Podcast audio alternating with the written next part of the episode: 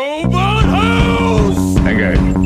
Make it so. The sleeper has awakened! I'm sorry, Dave. I'm afraid I can't do that.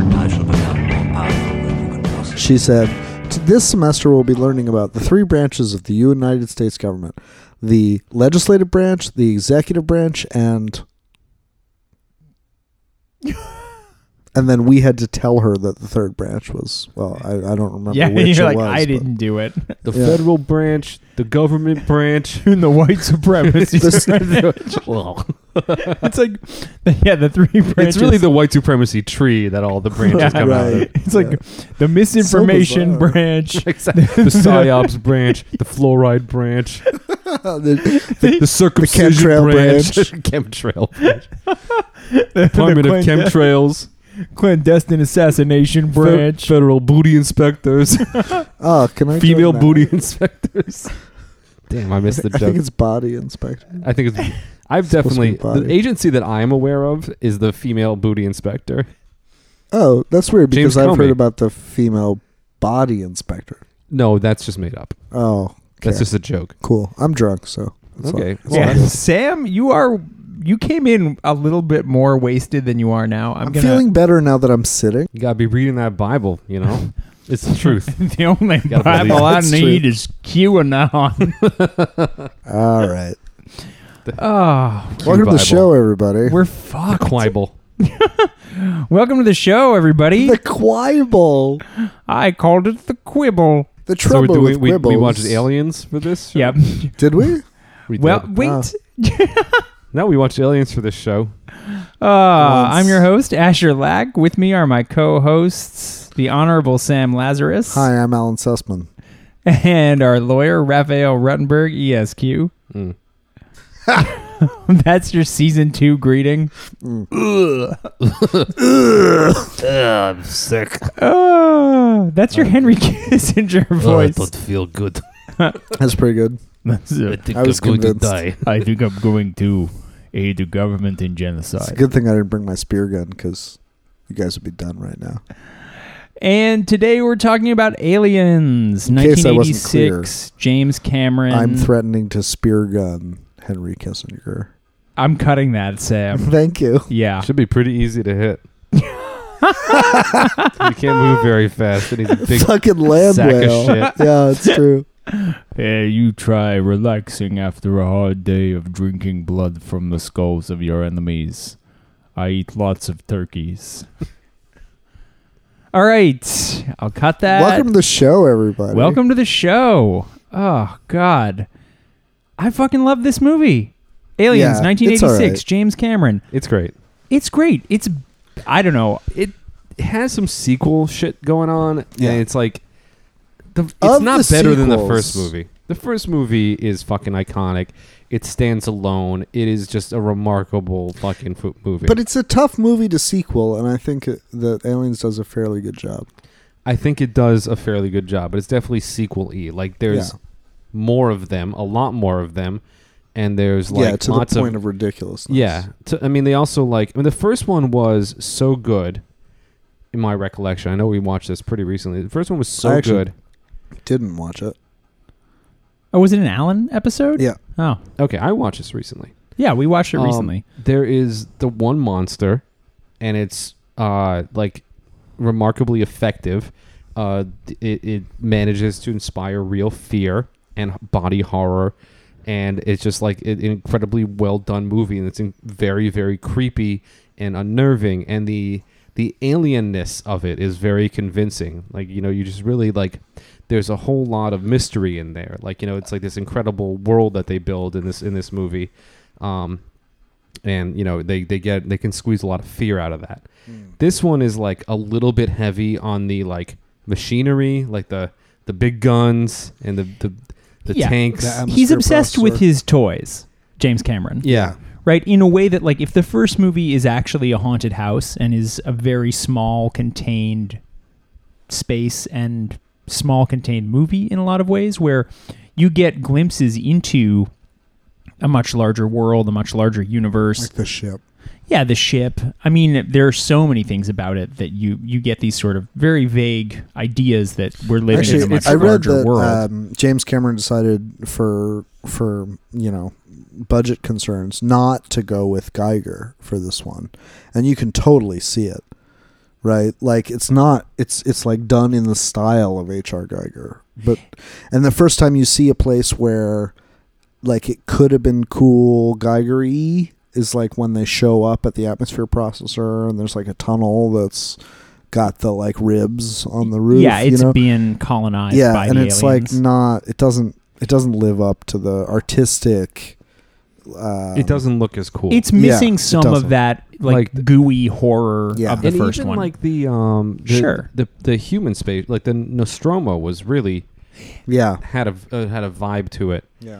And I don't know. There's a lot of like also. I mean, you, I think you it's interesting because yeah, I like the haunted house metaphor, but also it's like encapsulated. It's like a bottle. Like it has this like the outpost feel, like something going on very far away. Yeah. That is like you know this is like s- beyond beyond the horizon on the frontier.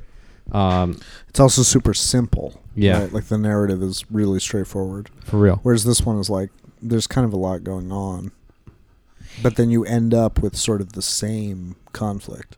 well, So there's Yeah. a lot more setup and then Yeah. sort of the same payoff. That yeah. being said, it's really cool. Yeah, totally. Well, and so I think that this does something that a lot of sequels attempt and fail to do, and I think it's something that's vital to a good sequel, which is that it expands the world of the first movie. yeah. So in all of the ways that the first Alien is almost like minimalist and has like it comes out in 1979, and so like the vibe of the first Alien It's movie crazy early. yeah, it's it's incredibly early for first of all how it looks, right? Yeah, totally. And then just a lot of its like concerns and a lot of its aesthetic choices that end up ushering in, you know, on the edge of what we sort of come to know as cyberpunk, you know, ish. Well, Is it? it's it's that denigrated future. It's a future that isn't high tech and clean. I mean, if you think that like, you know, the I mean, it's sweaty. it's sweaty, but it's just like it's not clean. Like it's the tech is used and distorted and broken and kind of like Yeah. it's a lived in world. I don't know if I Yeah, would it's- call this cyber. It's a it's a it's a It's trash not future. quite. Yeah, it's a trash future. It's not quite cyberpunk in the way that Blade Runner is, but Yeah. it it's I mean, it's definitely like um, runaway capitalism. But Th- I mean, like the f- the fact that you know, in the space of a decade, like what happened to, it just what what what from 1969 you get 2001, 79. Oh, 69. then Yeah. 69 it's like immaculate, uh, terrifying future, but still like this like you know the the the machine is all knowing the ma- the omnipotent machine, like the idea that like scientific progress s- carries uh, you know it carries us that it's you know that it, it is a f- it's it itself is a force and it is you know to you know it's going to a, a, attain perfection Uh, obviously in 2001 it falls short of perfection that's the whole plot but this is like you know with- you know this is very jerry rigged alien in 1979 this is a decade like the whole i- that whole idea is out the window there is no more like you know future perfect it is just like this like very junky kind of like extension of our present with the same kind of uh, alienation and paranoia and like you know sort of, Alienation? yeah well Like that- okay.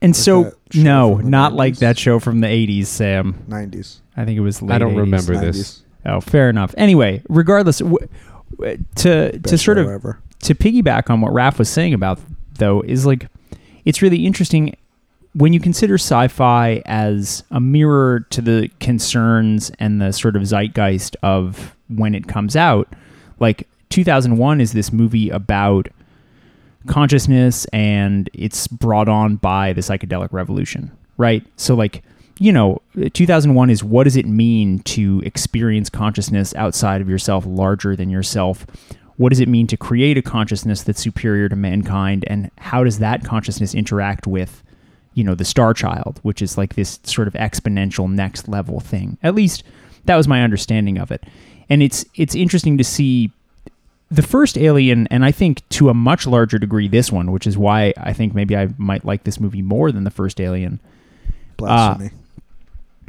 is that this mirrors the fucking hyper capitalistic nightmare of the 80s, where it's like, all the star children fucking cut their hair and got jobs as like investment bankers and they're trying to be Gordon Gecko and this is the future that they're building now. We have like Yeah. fucking I actually The think sleazy Paul, Reiser. Right? Yeah, Yeah, Paul yeah. Reiser in this movie, that's the whole story. Like, that's the difference between this movie and the first one, right? In the first movie, you're like, oh, there might be a corporation in the background that's sort of pulling the strings.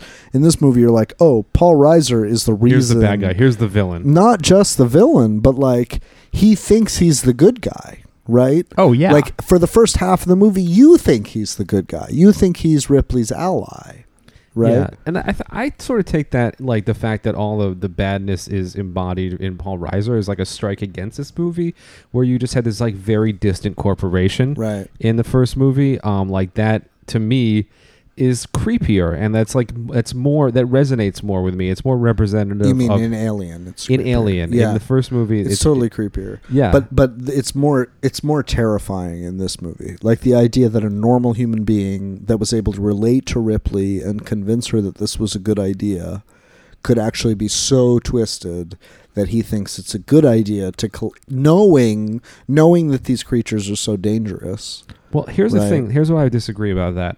I think that it makes to me it makes a lot more sense, and it it, it has more emotional resonance because it makes more sense to me that the decision to like capture the alien, bring the alien back, or like whatever this obviously totally foolhardy, um, ap- ap- almost apocalyptic, s- like self-inflicted wound that they're trying to do. Like they're trying to Own bring back Oh, goal. a, they're trying to bring back something which has is so innately destructive that it will not they will not be able to control it. yeah, it will kill it them. will kill uh, them. As The- it does in Alien but the- the- Resurrection. You know, I I don't haven't seen it. I have seen it, but I don't remember it. that is the plot of Alien Resurrection. Okay. Um, well, I mean, the fact that I think that the fact that you have a faceless someone, someone who doesn't appear on screen, a, a company, an entity that doesn't appear on screen, that's much more realistic that they make that choice.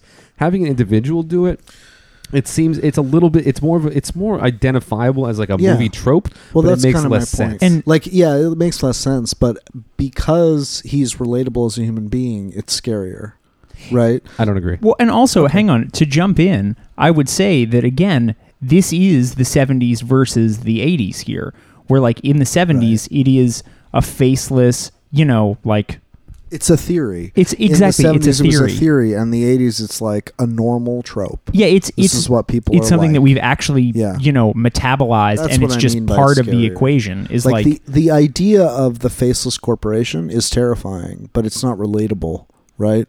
So when you have an individual representative who is like thinks of themselves as not evil, but the action that they choose is clearly evil, right? Like to me that's scarier because that's a real human being that could make a real decision that could actually impact whereas like the picture of a faceless corporation is sort of it's like a storybook villain. Like it's hard to it's, picture. not, it's not a storybook villain well, because no, I mean I know it isn't in reality. I'm just saying like in narrative I- it's That's it's like all I'm saying. I'm, I'm not sure I understand the distinction, but that that is exactly what I'm saying. Is that having the personification of evil is very much, uh, I think, a kind of um, much more ingrained, um, much more traditional way of telling the story, um, and I think that ha- a, a, a more contemporary way of telling the story is this disembodied evil.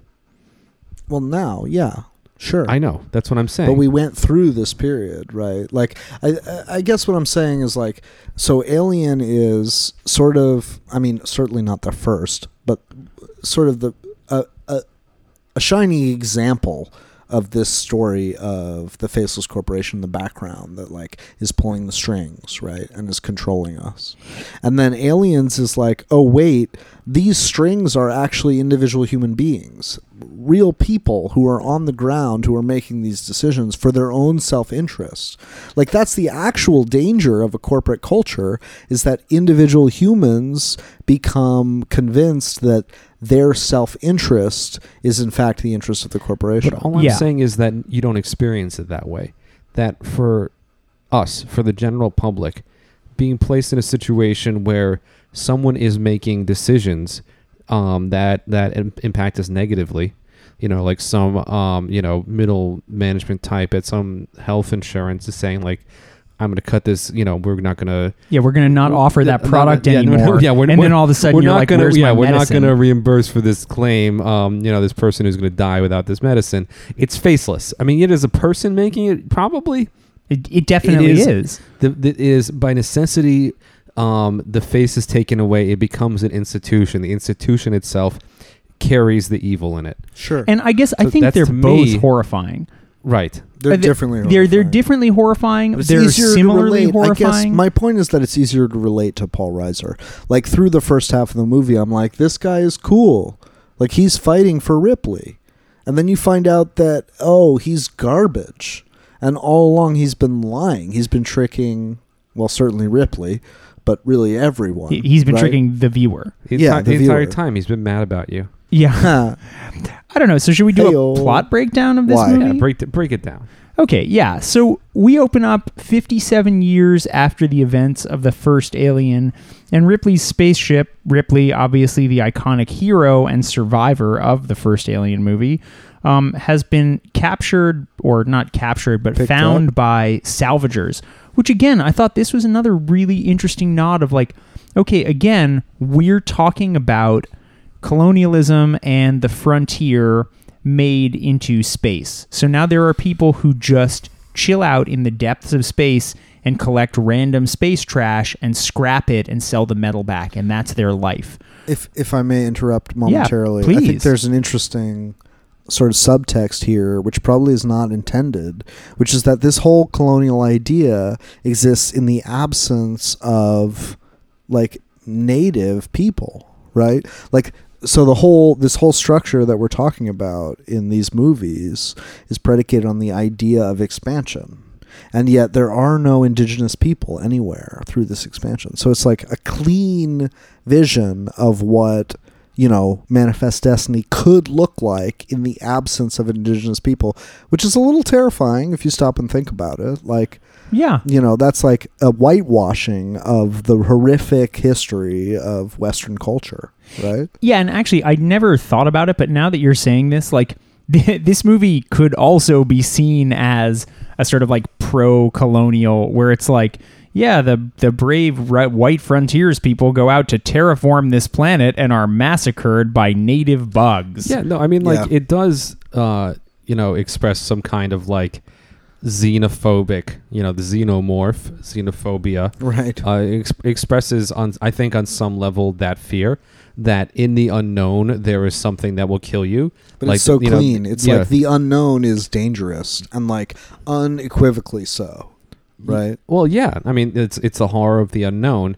Um, yeah, I mean, like which for which for a Western audience definitely ties into the we have the colonial memories of that. We we tie that into the colonial project unconsciously. I mean, like you know that was how many movies were made about like Indians massacring these innocent settlers, Yeah. and like Right. the Indians were were animals, or And like they they- were perfect killing machines. You know, yeah, exactly And they literally say it. I'm sorry to keep interrupting you. that's all right. No, they keep saying it in the movie. I mean, the, the Marines are literally called the Colonial Space Marines, which Yeah. I was sort of like, who who do they work for? Like, I They're- think I Where can't Lenny believe. Tani- I think the Marines were like kind of corny, but like I I could deal with it. Um, I don't know, maybe the just dude who's the sergeant was Yeah. actually a sergeant in vietnam okay. all right. I don't know. To jump back to the plot, so essentially we have Ripley's ship is uncovered by scrappers in deep space, and they discover that this is essentially a Wayland Utani ship, which this is when we learn about Wayland Utani. And in the canon of sci fi, there are two pretty big corporations that cast a long shadow over cyberpunk and and that's why i sort of reference it because i, I think that they these two companies tyrell from blade runner and wayland utani from the alien series both kind of embody this corporatist future and it makes sense that it's sort of born out of the late 70s into the 80s where you have like government paranoia and then what does the government paranoia lead to uh, basically full-on corporate raider capitalism nightmare so it's like yeah it makes sense that these would be in our vision of the future that originated in this time period um, anyway ripley's in a lot of trouble for having blown up a wayland utani ship in the first movie It's hilarious because like They, they, talk about th- literally millions of dollars worth of damage. that it's like- scene where they're like debriefing her or whatever. Mhm. Like it every time I've seen this movie a few times, and every time it blows my mind, like how disbelieving they are. Like Yeah, yeah. they must know. Like she clearly didn't just randomly destroy her. Like what is their Well, supposed? they're tr- yeah, I think they're maybe uh, trying to. fucking Uh, scenario. I, I don't know. My, the way I read it was that they like they are very much aware of what was going on, and that they're trying to like sort of like convince, maybe try and convince her that she doesn't. or convince each other. or try and get Yeah. her to go back. I mean, that's Yeah. ultimately what they're trying I don't to think do. so. That I mean, that maybe, but but it doesn't quite make sense because Paul Reiser's character makes such an effort to like convince her. If that if that was really what was going on, they would have, you know, that would be what the meeting was about. But it wasn't. The meeting's about you know, writing her out of the narrative, making her out to be the ridiculous, insane person that resulted in a huge loss of property. It's Which, funny. like, but but we already know from the first movie that they knew they knew about the aliens, yeah, they knew about right? the alien. They knew it was this powerful weapon. There's there's clues dropped all over this movie that you know that they directed this colony to, that they said sent the tor- terraformers specifically to get infected. Yeah. Like well, when, when they have when definitely they have the Paul Reiser's character specifically Yeah. sent them to the wreck. they were also yeah they were also told to like get the face hugger um and uh make you know get the face hugger And bring it And- to their and- med and- lab. yeah exactly bring it to the med lab alive Well, and uh, w- again, to go back to the boardroom scene when they're grilling Ripley, there was an incredible parallel between that scene and a very similar scene in Terminator 2 when Linda Hamilton is being debriefed But or it's she's so in the mental different. hospital. Like, the context of that scene is that the people around her have would have no way of believing her. yeah, well, because she's literally talking about something that comes in the future. Whereas Wayland Utani created the whole situation that Ripley is describing. That n- they should know because it's their fault that she was there. So the idea that those executives wouldn't understand that she might be telling the truth is like a little shocking to me that like literally no one in that room knew what was going on except Ripley. But like where were the executives that sent the Nostromo to that rock. they're behind the curtain. That's, I mean, But and- like, why haven't they told anyone in that room? Right? Like the whole I thought the that whole was kind of situation would be interesting. simpler It's if like they plausible just had deniability. One representative in that room. Like even I expected. I'm watching it this time. I expected Paul Reiser to be like secretly aware of what was going on. Wait, you, think- find out wait, you- later. you, think you think that the assembled you know the debriefing team didn't know yeah, I mean, there's Oh, well, there's okay. certainly no indication that they knew. all right I don't Right? know. They I- all I could treat her go like either a way. crazy person. And then later, Paul Reiser's character is like, "Oh, you know, maybe, maybe she makes sense. Maybe this is a real thing." And then you find out that he sent a team to the wreck to see because clearly he thought there was some chance that she was telling the truth, but he did that, you know, on his own surreptitiously outside of, you know, the the his peers. Like he's the weird executive that was like, maybe we should check this out. well he gets what's coming to him yeah. yeah, no, but A I'm just face saying, full like, of alien face.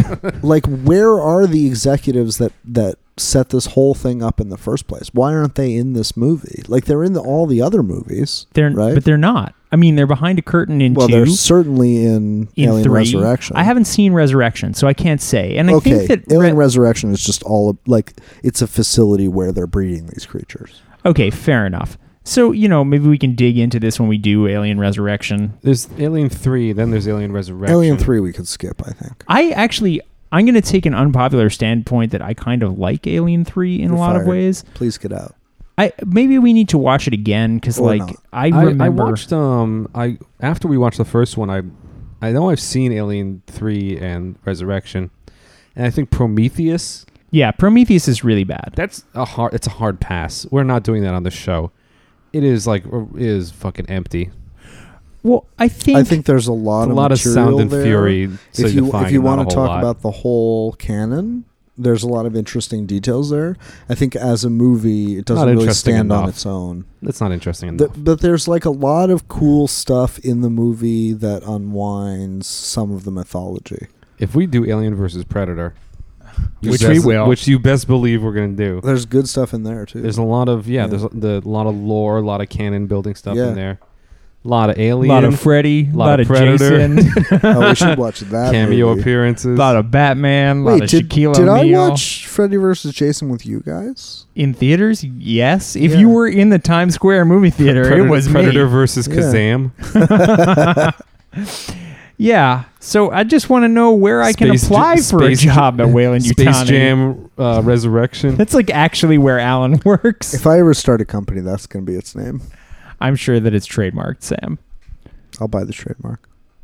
Yeah, with some of our Patreon Alien money. works for a Yeah. company. What do they do? Do they implant microchips in people's brains to make them super soldiers? What is it? No, that's Infowars, dude. Oh, okay, right. Talking about Whaling Utani, I I actually downloaded the uh, the like the crew re- like you know there's that's in the scene we're talking about where they're debriefing Ripley. Uh huh. There's like a display in the Yeah, background. that was kind of fucked up. They're just So- like, here are all your dead friends. That was Yeah, amazing. So you can actually download those files. Like you Whoa. can't see the whole file on in the in the shot, but it's available online, and um, it's pretty messed up. Like, and they go through. There's like all these uh, common kind of threads of like intelligence tests and personality tests that they use Wow. between the different characters. And it's really It's real interesting. nerd shit.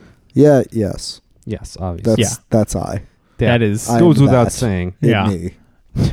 what did it say about Harry Dean Stanton's IQ?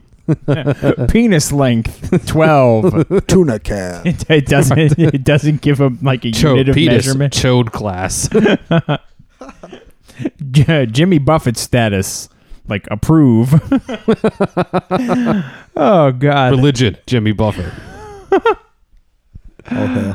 Yeah. So I don't know. I, I just thought that it was an interesting thread running through James Cameron's work to have multiple scenes of sort of like these very strong female protagonists Oh yeah, that's all his movies. who are completely sort of disbelieved by whatever the patriarchy and and all of that. So I thought that that was an interesting Jagri.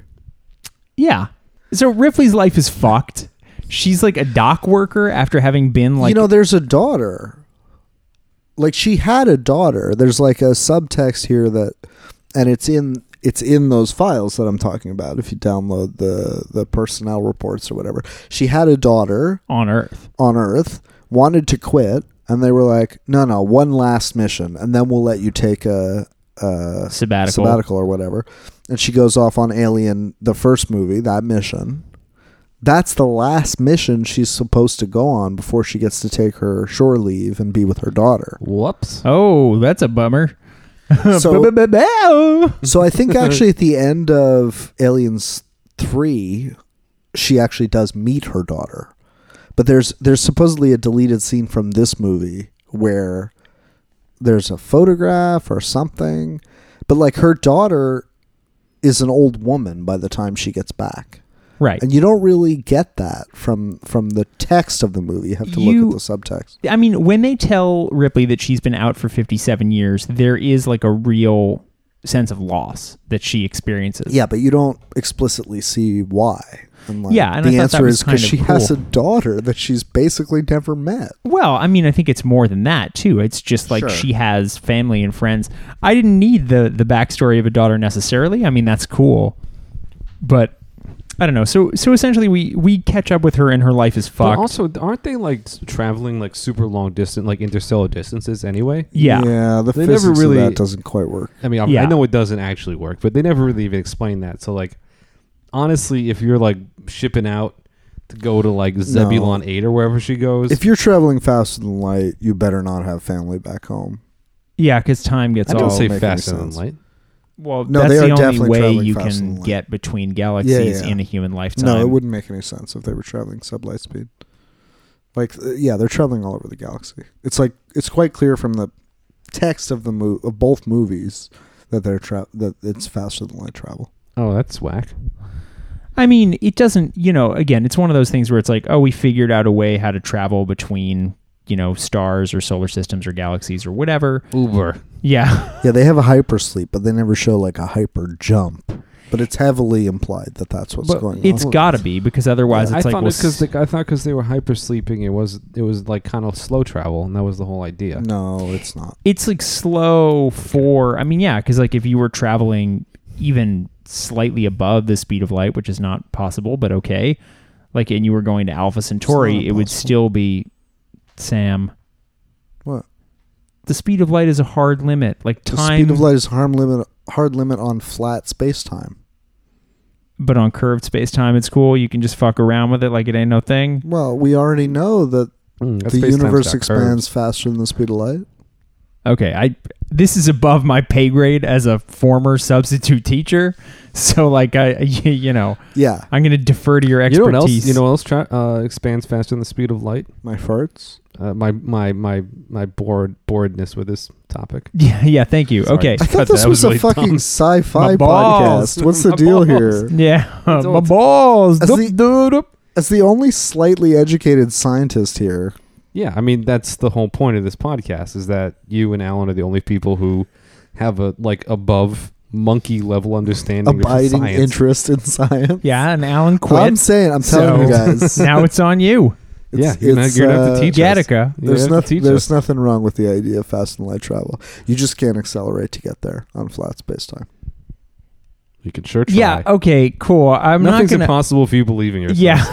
Sam. to Yeah. Yes. I, I read that Yeah. in Dianetics. Yeah, And it did you works for know me. This, the uh, the Enterprise's warp drive is powered by belief. Powered by good vibes. it's, it's powered by Jesus. science. I'm sorry, I find Jesus, me take funny. the wheel. Jesus, take the wheel of this yonder mountain starship and take me down to a holy nebula where we are going to be f- free of all kinds of sinful chicanery. Titillation of guys- alien boobs. Yeah, know testicle when this is worshiping and over. nipple cherishing of all kinds of. People cherishing. Can we cut this whole Sinful. episode? Yeah. All right, so Where were we? she's debriefed. Uh, she's still got the cat, Garfield or Heathcliff or whatever it is. Jonesy. I well, Jonesy. Jonesy, Heath, Heathcliff Jones. So Ripley's life has been basically destroyed by her encounter with the alien and She's got nothing left. yeah, she's working as a dock worker, and uh, Thank God. basically Paul Reiser, mad about all of us, comes and makes her a deal and says like, okay, He's mad about evil in this movie. yeah, I'm mad about greed, which is good for some reason. also, can we talk briefly about the fact that Paul Reiser is a Stuyvesant graduate? What? Yay, yay! yeah, Mad about Lucy Lou. um, yeah. So Paul Paul Reiser basically convinces Ripley. Wait, is that true? Or are you yeah, just saying no, that for 100%. fun? No, no, no. It's uh, legitimately true. Yeah, Paul- interesting. yeah. So Paul Reiser convinces Ripley to go to the planet where she originally encountered the ship with the eggs. because Beat there's Mars. been a loss of communication. It's definitely not Mars. Yeah. Mars too. it's, it's John Carpenter's Ghosts of Mars. Um, Dark Star. which, again, the guy who, Pinback from Dark Star, wrote the script to the original Alien. That's Hmm. amazing. Yeah. And his quote about it was, if I can't make them laugh, then I'm going to scare the shit out of them. That's amazing. I love you, Pinback. He's keep dead on now. groo- keep Mike, on you're- grooving. yeah, Keep on space grooving. yeah. Pinback. I'm gonna. Oh, we're still doing a plot. yeah, we're still breakdown? doing a plot we breakdown. were we were talking about the plot of this movie. Yeah. So Ripley is convinced by Paul Reiser to go to the planet where the original ship and eggs were, that is now being terraformed by colonists who have since lost contact. Yeah. So they Obviously, they, Ah, what do they think was going to happen? they have all been supremely murdered. They would have been fine if no one had sent them to the wreck of the alien ship, Well, which it turns out later is an architect ship. Oh, spoiler! s- uh, spoiler for Prometheus. E, Watching Prometheus was like going like it's like eating at an airport before you fly when you like know you have to eat a meal and it's really terrible and you're just like I guess I got to do this. That's so I'll be hun- accurate. 'cause I'll be hungry if I don't. Oh my god! you know, 'cause it's like it That was is so accurate. really bad. It's terrible. But you're just like, I really like this story, and I want to know what they say about it. I need to have the nutrients of canon details. Right. Yeah. Yeah, which is not something I can. I am generally find myself doing. Like I'm not a completist. Like if something sucks, I'll hit the fucking bricks. Oh I'll yeah, drop you it will and hit walk them out. hard. I've walked out of many movies. I'm just like, nope, not into it. Bye. Really? Gonna do something I don't else. think I've ever walked out of a movie. the first, it took me a while to like gain the confidence to do it. And I remember just watching Transformers with Tripper of all people, and we were sitting next to each other, and people were like throwing popcorn. Oh, and I like see. then I Bernie watched that Mac movie came at on, home. and we were j- and Tripper like he started talking, and Tripper was just like, "Can we leave?" I'm like, absolutely. we can absolutely leave. It's the first Transformers Yeah. movie. See, your first Peace. mistake was going into that movie. I, I can't remember the sequence of events that got us there. Yeah, I but- was about to say your first mistake was sobriety. Right, I know. I know. You know, I would have gotten fucked up if I'd known that was the movie we were gonna watch, and I would have been one throwing popcorn. I, I would have been the- just one like reaching out and like hitting people I don't know, ye- yelling at the characters. But I wasn't, so So you left. so I left. All right, cool. Go white it up in my whitey chair. Yeah. I watched some PBS. I watched some sensible television that educated and titillated me, and I I thought about Ken masturbated almost to Burns. completion and then stopped. That's mighty white of you. yeah, yes, it is. Oh God. Yeah. I don't know. So the settlers have been murdered. They've been fucked up. Spoiler alert. I don't know if They- murdered is Yeah, quite it's a the right fate word. worse than They're death. not Like, dead. No, I know. In fact, it's like who was it They've that was lost saying- contact. You know when people do like again like Henry Kissinger level bad shit and like I don't really believe in certainly I don't really believe in hell, but it's like I understand why we invented hell because there are Why people do you like believe in Henry hell? Kissinger. We live in it. Right. No, no, thank you. You're right. Outside of our current conscious state, I Okay, don't believe cool. in like, you know, an an extra thermic hell where like you know souls Endothermic. fucking whatever. Cool. You know. uh, I saw the most amazing. no, Sam. Okay, cool. Don't derail. Yeah. So they, they go to this planet and they've got about a dozen hard bitten Marines of various sexes and uh, you know ethnic a dispositions. very of a various Pax, Paxtontudes. yeah, various levels of Paxtinitudes. various levels of being Bill Paxton from zero to one hundred of being Bill Paxton. Oh, but Uh-huh.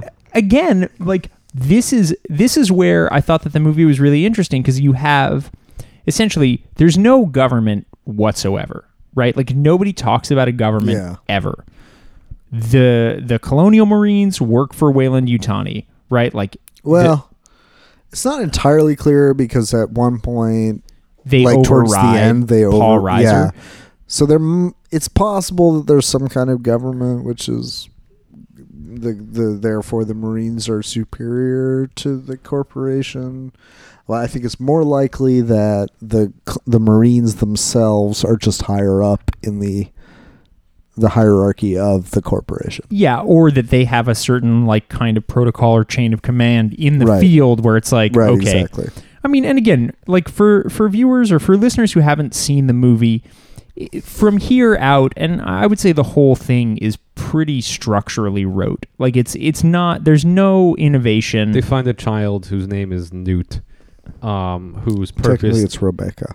whose thank you thank you for that correction whose purpose is to give ripley an emotional connection and to cause more plot to more plot to happen and Yeah. also They have to, to rescue show her. to show objectively how ridiculously dumb all the people in the movie are because she has like the objective reality in mind because she's experienced the aliens so she knows how to avoid them while the supposedly hardened marines are like well we'll just use our guns it'll be great yeah trigger happy marines yeah, I mean, and again, this this movie had a little bit of like to me foreshadowing of like private military like Iraq and uh, Iraq and Afghanistan kind of scenario.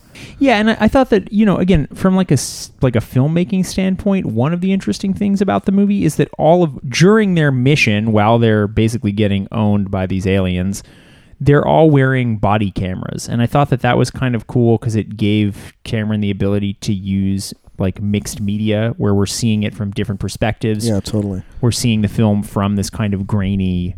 I also surveillance really almost like the footage. perspective of like the, uh, I guess he's a sergeant. No, lieutenant. I don't know. Whatever. the- Apom, not the dude with the Apom. cigar. No, the guy, the like new leader of the squad. Oh yeah, I forget his name. He's like the uh, you know the guy watching the cameras. yeah, he's from corporate basically. So I like that perspective of like the we you know the the outsider who's supposed to be supposed to have uh, like proprietorship over the whole squad and yet he's not one of them and so he sits in the room and watches all the screens and then it turns out he has no fucking clue how any of this shit works you know i thought Yeah. that was cool Well, and I, I thought that that had a lot of like shades of Vietnam movie in it, right? Of just sort of like, Yeah. you know, you have someone who graduates from West Point, Right. and then you have a grunt on the ground who's like, yeah, all right, careful not to get your nice brass buttons too shiny because a sniper will see you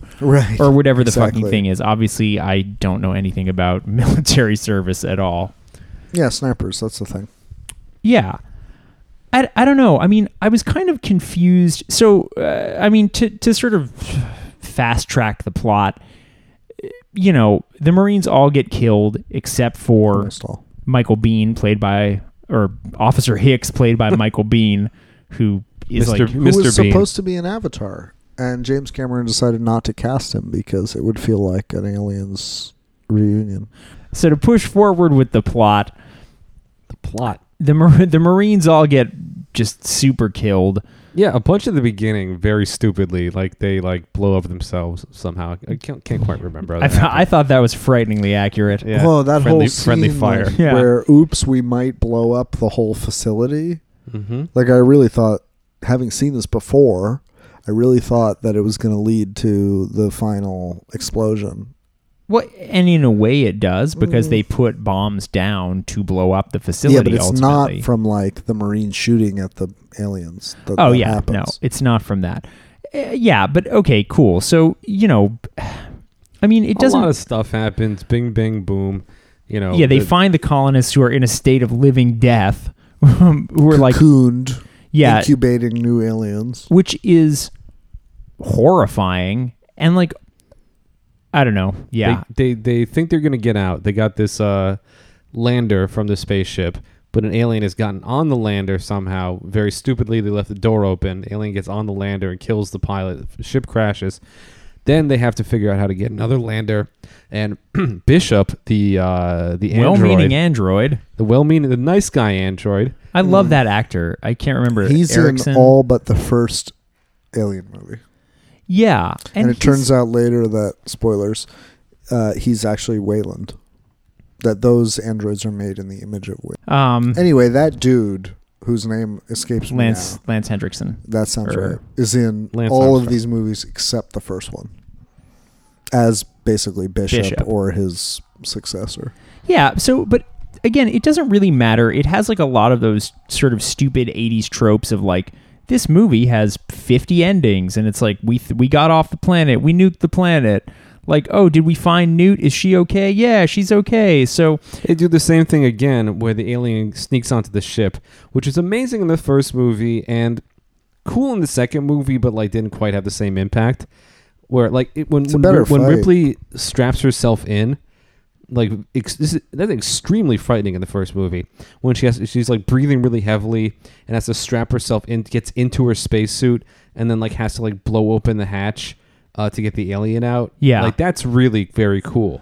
Um, You didn't Little- like the like loader. the battle? loader, The was loader cool, fight but is it's like- awesome. the loader fight is cool, but it's sort of just like, yeah, this is we, they did this. all You're- the fights, all the tech in this movie are awesome, right? Yeah. Like, like they're they're made to be Oh. turned into toys and and made I for have yeah, one it kids. felt very complaint. toy like. Yeah, I Yeah, have one complaint. sure. how is this for kids? They've I mean, I saw this movie when I was like nine. That's not surprising to me. Didn't you guys? No. Oh, fair I think enough. I I, might have. I think I had alien toys.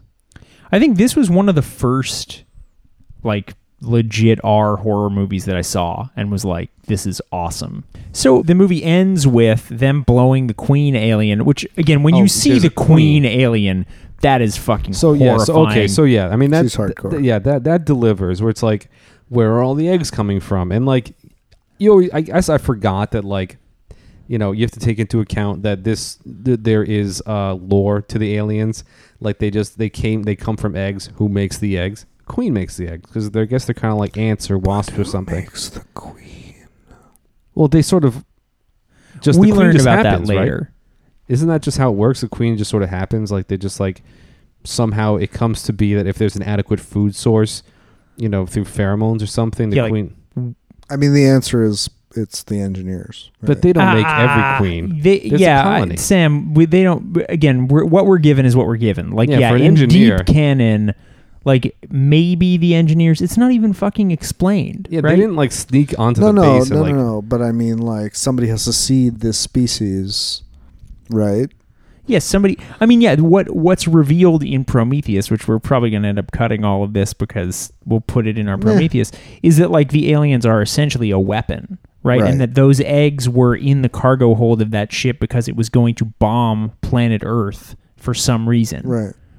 But we never learn why. Yeah, but I'm saying like the queen doesn't hatch out of a regular egg. Yeah, it does. The queen does hatch out of a regular egg. Is that how ants work? Eh, Google how do Truth. ants work? Yeah. I think it You just might like be that's right. how it works with like ants. I'm- yeah, they just they they sort of like they make a colony and they spontaneously create a queen. There's one queen, and once that that queen is made, they're like, okay, now we got a colony. Let's do some more. Yeah, and they eat all the subsequent queens. I think it's probably one of those rando things. It's like one in every you know two hundred eggs is a queen. No, I don't. Yeah, I don't I'm pretty know. sure that's not how it works, but whatever. I honestly don't know. We don't have Tweeted to us, Google- Google, ants. This is a Google- podcast. Ants movie tweeted us, Google how do ants work? yeah, I don't know. So you, you know the queen again in all the ways that this the- movie is B movie a part of this ca- a part of the alien universe? yeah equally disgusting. Very arousing. Anything Seinfeld has done is part of the canon. Well, so no, but again, in showing us the queen, we again get the world expanded of this, right? the queen be making some nasty shit. Yeah. So I thought that, Squeezing that was those rad. eggs out of her butt. Oh, it is fucking That horrifying. scene where she like pulls away from the oviposture. That is some hardcore. How do you know that word? it Crazy. is gross. Did you just say how do I know the word oviposture? I'm Yeah. deleting science from science. Okay. That's how. Yeah. So I so what do the aliens eat? Because I know that they either This is- People. They They, kill- eat people. they either kill people or they take people back for Yeah, They never impregnation. eat. We that. never. This ever is, I see mean, them and eat. this is the the big complaint that I, What do they you eat, know, like cereal. they don't. yeah, eat. pasta, No. No. carbo actually, load. Like that is Yeah. a giant. That's gap the big plot in the hole. lore here. Yeah, it's oh, like it's stupid. how do you grow from nothing? I mean, maybe they eat metal. Who knows? Doesn't matter. It's dumb. Yeah, it's super. I dumb. mean, who knows? Maybe they're like plants. Maybe they eat carbon out of the air. Maybe they're vegetarians. That's true. Maybe they're pescatarians. All they eat is tuna. Who knows? Yeah. tuna fish. Maybe they eat cats. They don't eat cats. They we don't see, eat cats. We Maybe see they them just not eat eating cats. cats. Yeah, maybe they just they do uh, they do get delivery. Space Yeah. Uber, Space Uber. space Uber eats That's only the for one. aliens. Yeah. Yeah. So I don't know, but uh, so again, in the end of the movie, we see the kind of iconic final scene where Ripley fights the Queen using the like the loading dock So cool. loader. I know it's super cool, and like Oh, again, one of those. practical effects just look better, so much better. Like To this day, to this day, this movie still looks great. In fact, the only I know. thing in the movie that looks bad is the CGI lightning. It's the only thing where I'm just like, even "Oh." that I didn't notice. There's literally nothing in this movie that took me out. That Yeah. like broke broke. I the- noticed some of the uh that it definitely seemed like they were like miniature sets at some point, like when The they're remote control car. Yeah, yeah, there yeah. might be points where like oh the perspective is slightly off, but it doesn't take you out of you know like whereas if you watch Phantom Menace, there are like a hundred scenes where oh if this you is- watch Phantom Menace. if you watch There's- there's a when problem- we watch There's a problem. There's a problem with your premise here. Who who are we talking to? I who's walked like, we have out of to a watch Star Phantom Wars Menace? movie. What? I walked out of one of the the s- prequel Star Wars movies. Phantom Menace. Probably, Attack of the Clones. probably. Revenge of my colon. I remember there were lots of robots. Revenge of my colon. It's just like They were Darth Ga- attack. Darth there, Gadar. wait. there were there were lots of robots. There were lots of robots running. I, Yeah. that's when I, I pieced out. That might be Phantom Menace. Darth flatulence. Fart Vader. it sounds like a villain from like Rabelais. so I don't know. That end fight scene is amazing. I think was it done with puppets? I kind of didn't know how they because like that loader wasn't can I actually interject built. something here? Yeah, Yeah, I don't know. what that it doesn't matter. Can I and that I'm an interject? Can I idiot. interject? Um, I think that being into Star Wars is really cool. And I think that people should not be ashamed of it, and they should probably wear T-shirts that have Star Wars references, but that only Star Wars fans will get. Raph, you so are you the could worst person identify I- each other. Because I think I that don't it's think very I met cool to like worse a movie person than you. that much. You know, it's Wookiees. it's Such a lovely human. you don't have to have any other facets of personality. That's enough. Yeah, no. I you mean, Star that's Wars. true. You're lost in the supermarket and you found your way. Yeah. You can now shop happily, customer. Wait, can we talk for a minute more about? Oh, sorry. Oh wait, please no. What were you continue. gonna say? Oh, I was just gonna say what a dick Raph is for hating Star Wars. No, Star Wars fucking rules. Raph is a I don't dick. fucking. I don't hate Star Wars. I think, No, no, you just hate Star Wars fans. I get it. Those are different things. No, uh, it- and one of them is legitimate, and the other one is totally not legitimate. And I'll let you decide which is which. the the the uh, three Star Wars movies that came out when we were kids are a lot of fun.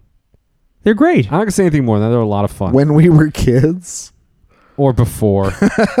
I don't know. The ones I saw on VHS, I liked. that's yeah. Every other one I've Well- seen has been a duty. hang on. I think that it's not your And I haven't qualm seen with any of Star the new Wars ones. is is not about the actual movies. Your qualm is about fanboy culture as your identity, and I think that it's a qualm that transcends just genre Oh, it's, sci-fi. yeah, it's that's not. my- just, it's not just Star Wars. That's They're- my they're- complaint with the fucking Democratic race. You know, What? this time around, that they are not fanboy in- culture, like people who are into Joe Biden are like, Oh, the DNC is the best. oh, the whole like the whole horse race Yeah. culture. Yeah, that's dumb. yeah, But also, you know, I mean, another, you know, rock and roll. I mean, people just Yeah. base their personalities around these, uh, you know, Logan commodi- from these Messina. commodities.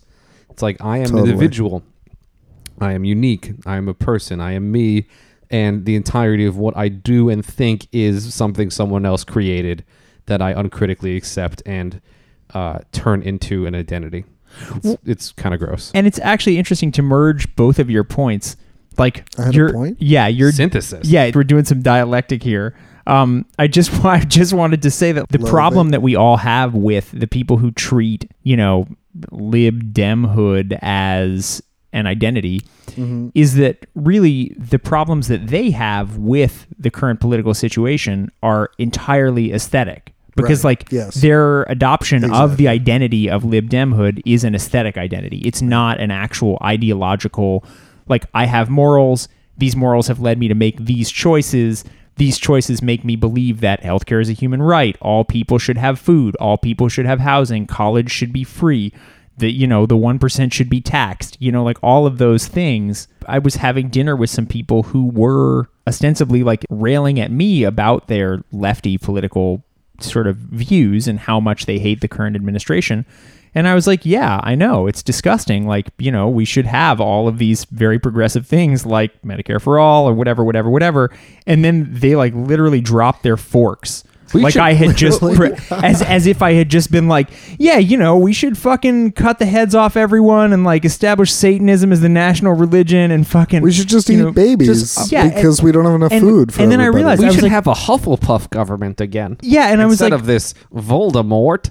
Yeah, exactly. And I was like, like it's just like you're not a person. You're you're a you know. I watch every Marvel movie. It's it's not personhood. You haven't actually examined your point of view. Now I sound like Raph. Like now you've got Well, you're me in literally your- saying. I mean, like, yeah. I mean, that's I a think I've direct said quote. that Yeah, yeah. So verbatim before. but- yeah, great. Cool. Glad to so, know this brain virus. sank in. Glad to know this brain virus is uh, is, It's is trans- transmissible. metastasized.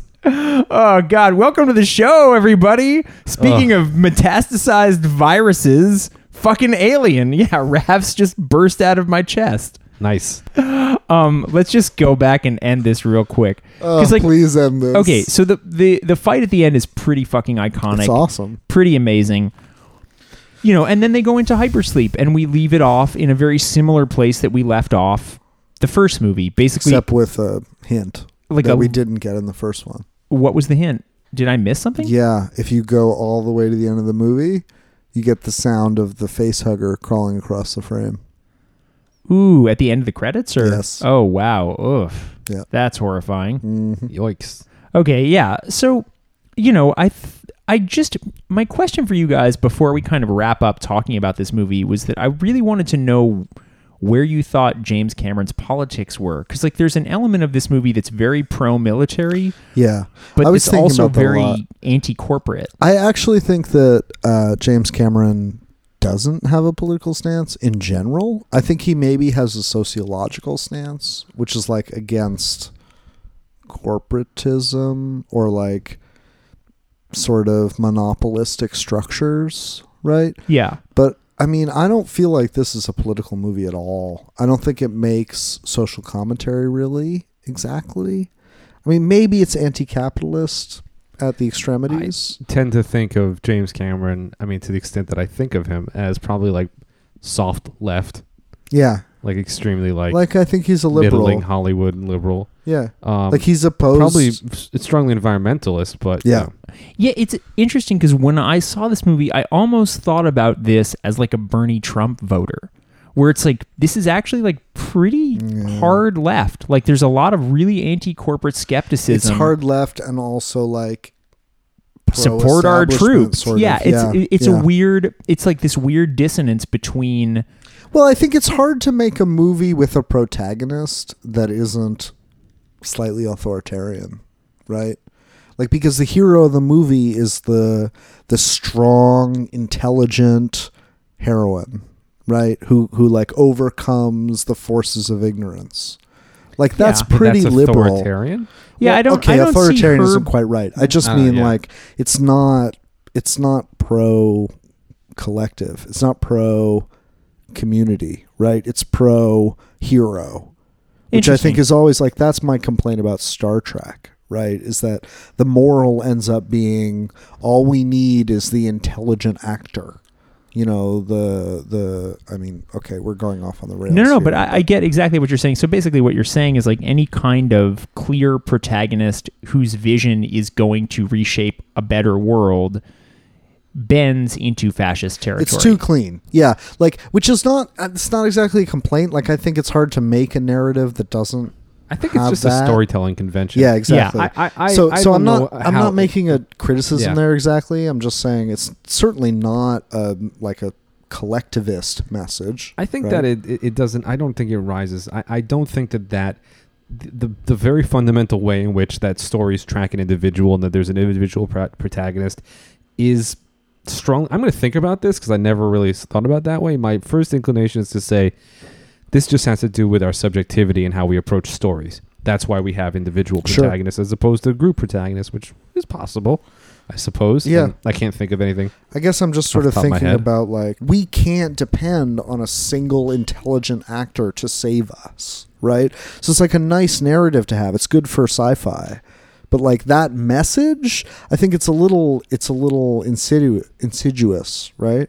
Where like and and it ends up being destructive because then these people who have a lot of money and a lot of influence think that that's real, that that's really what we need is like a hero to save us, like Obama, you know, which and, and realistically that's not what we need. What we need is like Collective the whole action. collective society to rise up. It's totally not the same as a simple Hollywood narrative. It makes a great movie. It doesn't make a great society. So, so I don't know what James Cameron's po- politics are, but but the messages of his movies tend to be like kind of too clean. Is I guess what I'm getting at. Fair enough. Yeah, All right, so should we throw to endorsements? absolutely. All right, Sam, what do you got? Mm, shit. I got nothing. What kind of wine Everything were you is drinking? terrible. Oh, actually, that's a good call. Vermentino. Everybody try Vermentino. It's white wine from Sardinia. It's fucking delicious. Raph, what do you got? I'm going to uh, endorse Carolyn's uh, lemon ricotta cookies. Oh, Oh, so yeah. good. Very so good. Oh my Solid god. recipe. We should post that recipe on the on the blog. Yeah. We have a blog. No, but I did sign I us don't know, up for an whatever it is. Instagram. Oh, really? Yeah. Sounds That's Useful like to us. microblogging. I haven't started. Well, yeah, because they have more users than Twitter, so I thought it would be a better way to get people. Instagram has more users than Twitter. Yeah, Instagram by like orders of magnitude, my dude. I actually have a really cool Bad endorsement prediction. this week. Welcome to the show, everybody.